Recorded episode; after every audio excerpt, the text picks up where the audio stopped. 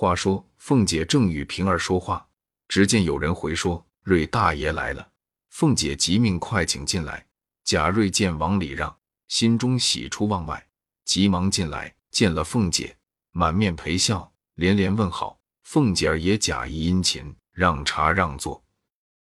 贾瑞见凤姐如此打扮，一发酥倒，阴行了眼，问道：“二哥哥怎么还不回来？”凤姐道：“不知什么缘故。”贾瑞笑道：“别是路上有人绊住了脚了，舍不得回来，也未可知。”凤姐道：“也未可知。男人家见一个爱一个，也是有的。”贾瑞笑道：“嫂子这话说错了。”我就不这样。凤姐笑道：“像你这样的人能有几个呢？十个里也挑不出一个来。”贾瑞听了，喜得抓耳挠腮，又道：“嫂子天天也闷得很。”凤姐道：“正是呢，只盼个人来说话解解闷。”贾瑞笑道：“我倒天天闲着，天天过来替嫂子谢解闲闷，可好不好？”凤姐笑道：“你哄我呢？你那里肯往我这里来？”贾瑞道：“我在嫂子跟前。”若有一点谎话，天打雷劈。只因素日闻的人说，嫂子是个厉害人，在你跟前一点也错不得，所以唬住了我。如今见嫂子最是个有说有笑、极疼人的，我怎么不来？死了也愿意。凤姐笑道：“果然你是个明白人，比贾蓉两个强远了。我看他那样清秀，只当他们心里明白，谁知竟是两个糊涂虫。”一点不知人心。贾瑞听了这话，越发撞在心坎上，由不得又往前凑了一凑，屈着眼看凤姐带的荷包，然后又问戴着什么戒指。凤姐悄悄道：“放尊重着，别叫丫头们看了笑话。”贾瑞如听轮音佛语一般，忙往后退。凤姐笑道：“你该走了。”贾瑞说：“我再坐一坐，好狠心的嫂子。”凤姐又悄悄的道：“大天白日，人来人往，你就在这里也不方便。你且去，等着晚上起了更，你来悄悄的在西边川台等我。”贾瑞听了，如得珍宝，忙问道：“你别哄我，但只那里人过得多，怎么好躲的？”凤姐道：“你只放心，我把上夜的小厮们都放了假，两边门一关，再没别人了。”贾瑞听了。喜之不尽，忙忙的告辞而去，心内以为得手。盼到晚上，果然黑地里摸入荣府，趁掩门时钻入穿堂，果见漆黑无一人。往贾母那边去的门户已倒锁，只有向东的门未关。贾瑞侧耳听着，半日不见人来，忽听咯噔一声，东边的门也倒关了。贾瑞急得也不敢啧声。只得悄悄的出来，将门焊了焊，关得铁桶一般。此时要求出去已不能够，南北皆是大房墙，要跳一无攀援。这屋内又是过门风，空落落。现是腊月天气，夜又长，朔风凛凛，侵肌裂骨，一夜几乎不曾冻死。好容易盼到早晨，只见一个老婆子先将东门开了。进去叫西门，贾瑞瞅他背着脸，一溜烟抱着肩跑了出来。幸而天气尚早，人都未起，从后门一径跑回家去。原来贾瑞父母早亡，只有他祖父戴如教养。那戴如素日教训最严，不许贾瑞多走一步，生怕他在外吃酒赌钱，又误学业。今忽见他一夜不归。只料定他在外非饮即赌、嫖娼宿妓，那里想到这段公案，因此气了一夜。贾瑞也捻着一把汗，少不得回来撒谎，只说往舅舅家去了。天黑了，留我住了一夜。戴如道：“自来出门，非禀我不敢擅出，如何昨日私自去了？据此一该打，何况是撒谎？因此发狠到底，打了三四十班，不许吃饭。”令他跪在院内读文章，定要补出十天的功课来方罢。贾瑞直动了一夜，今又遭了苦打，且饿着肚子，跪着在封地里读文章，其苦万状。此时贾瑞前心犹是未改，再想不到是凤姐捉弄他。过后两日得了空，便仍来找凤姐。凤姐故意抱怨他失信，贾瑞急得赌神发誓。凤姐因见他自投罗网，少不得再寻别计令他知改，故又约他道：“今日晚上你别在那里了，你在我这房后小过道子里那间空屋里等我，可别冒撞了。”贾瑞道：“果真。”凤姐道：“谁可哄你？你不信就别来。”贾瑞道：“来来来，死也要来。”凤姐道：“这会子你先去吧。”贾瑞料定晚间必妥，此时先去了。凤姐在这里便点兵派将，设下圈套。那贾瑞只盼不到晚上，天生家里亲戚又来了，只等吃了晚饭才去。那天已有掌灯时候。又等他祖父安歇了，方溜进荣府，直往那家道中屋子里来等着。热锅上的蚂蚁一般，只是干转。左等不见人影，右听也没声响，心下自私，别事又不来了，又动我一夜不成。正自胡猜，只见黑衣一滴来了一个人，贾瑞便议定是凤姐，不管皂白，恶虎一般。等那人刚至门前。便如猫捕鼠的一般，抱住叫道：“亲嫂子，等死我了！”说着，抱到屋里炕上，就亲嘴扯裤子，满口里亲娘亲爹的乱叫起来。那人止不作声。贾瑞拉了自己裤子，硬邦邦的就想顶入。忽见灯光一闪，只见贾强举着个碾子照道：“谁在屋里？”只见炕上那人笑道：“瑞大叔要臊我呢。”贾瑞一见，却是贾蓉，真骚的无地可入，不知要怎么样才好，回身就要跑，被贾强一把揪住道：“别走！如今连二嫂已经告到太太跟前，说你无故调戏她，他暂用了个脱身计，哄你在这边等着。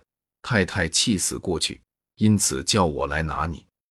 刚才你又拦住他，没得说，跟我去见太太。”贾瑞听了，魂不附体，只说：“好侄儿，只说没有见我。明日我重重的谢你。”贾强道：“你若谢我，放你不知什么，只不知你谢我多少。况且口说无凭，写一文起来。”贾瑞道：“这如何落纸呢？”贾强道：“这也不妨，写一个赌钱输了外人账目，借头家银若干两便吧。”贾瑞道：“这也容易。”只是此时无纸笔，贾强道：“这也容易。”说罢，翻身出来，纸笔现成，拿来命贾瑞写。他俩做好做歹，只写了五十两，然后画了押。贾强收起来，然后撕罗贾蓉。贾蓉先咬定牙不依，只说明日告诉族中的人评评理。贾瑞急得至于叩头。贾强做好做歹的。也写了一张五十两欠契才罢。贾强又道：“如今要放你，我就担着不是。老太太那边的门早已关了，老爷正在厅上看南京的东西，那一条路定难过去。如今只好走后门。若这一走，倘或遇见了人，连我也完了。等我们先去烧炭烧炭，再来领你。这屋你还藏不得，少时就来堆东西。”等我寻个地方，说毕，拉着贾瑞，仍熄了灯，出至院外，摸着大台基底下，说道：“这屋儿里好，你只蹲着，别哼一声，等我们来再动。”说毕，二人去了。贾瑞此时身不由己，只得蹲在那里，心下正盘算，只听头顶上一声响，哇啦啦一净桶尿粪从上面直泼下来。可巧浇了他一身一头，贾瑞长不住，哎呦了一声，忙又掩住口，不敢声张，满头满脸浑身皆是尿屎，冰冷打颤。只见贾强跑来叫：“快走，快走！”贾瑞如得了命，三步两步从后门跑到家里。天已三更，只得叫门。开门人见他这般景况，问是怎地，少不得扯谎说黑了。尸脚掉在茅寺里了，一面到了自己房中更衣洗濯，心下方想到是凤姐玩他，因此发一回恨。再想想凤姐的模样，又恨不得一时搂在怀内，一夜竟不曾合眼。自此满心想凤姐，只不敢往荣府去了。贾蓉两个又常常的来索银子，他又怕祖父知道，正是相思尚且难尽，更又添了债务，日间功课又紧。他二十来岁人。尚未娶亲，而来想着凤姐，未免有那指头告了萧法等事，更兼两回动脑奔波，因此三五下里加工，不觉就得了一病，心内发膨胀，口中无滋味，脚下如棉，眼中似醋，黑夜作烧，白昼长卷，下逆连经，嗽痰带血，诸如此症，不上一年都天全了，于是不能支持。一头睡倒，合上眼还只梦魂颠倒，满口乱说胡话，惊怖异常。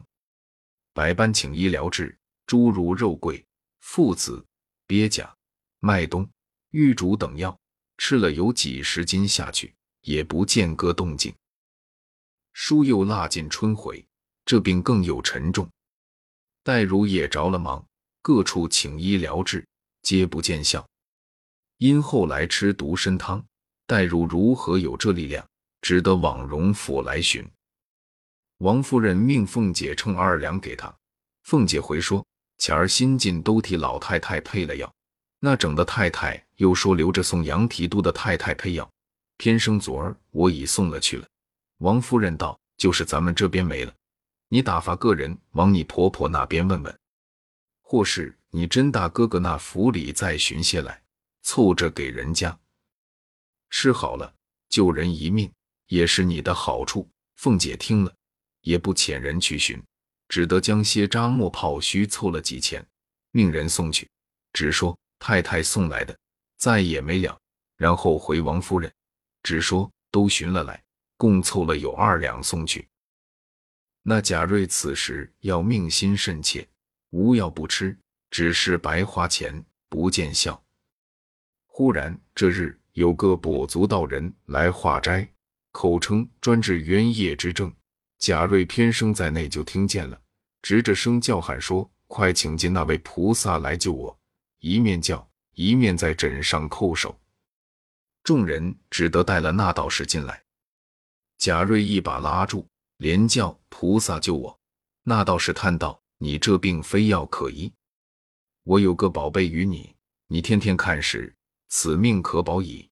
说毕，从搭链中取出一面镜子来，两面皆可照人。镜把上面赞着“风月宝剑”四字，递与贾瑞道：“这物出自太虚幻境空灵殿上，警幻仙子所制，专治邪思妄动之症，有济世保生之功。所以带他到世上，单与那些聪明捷俊、风雅王孙等看照，千万不可照正面。”只照他的背面，要紧要紧。三日后，吾来收取，管教你好了。说毕，扬长而去。众人苦留不住。贾瑞收了镜子，想到这道士倒有意思，我何不照一照试试？想必拿起风月剑来，向反面一照，只见一个骷髅立在里面。唬得贾瑞连忙掩了，骂道是混账，如何吓我？我倒再照照正面是什么？想着，又将正面一照，只见凤姐站在里面招手叫他。贾瑞心中一喜，荡悠悠的觉得进了镜子，与凤姐云雨一番。凤姐仍送他出来，到了床上，哎呦了一声，一睁眼，镜子从手里掉过来，仍是反面立着一个骷髅。贾瑞自觉汗津津的，底下已移了一滩精。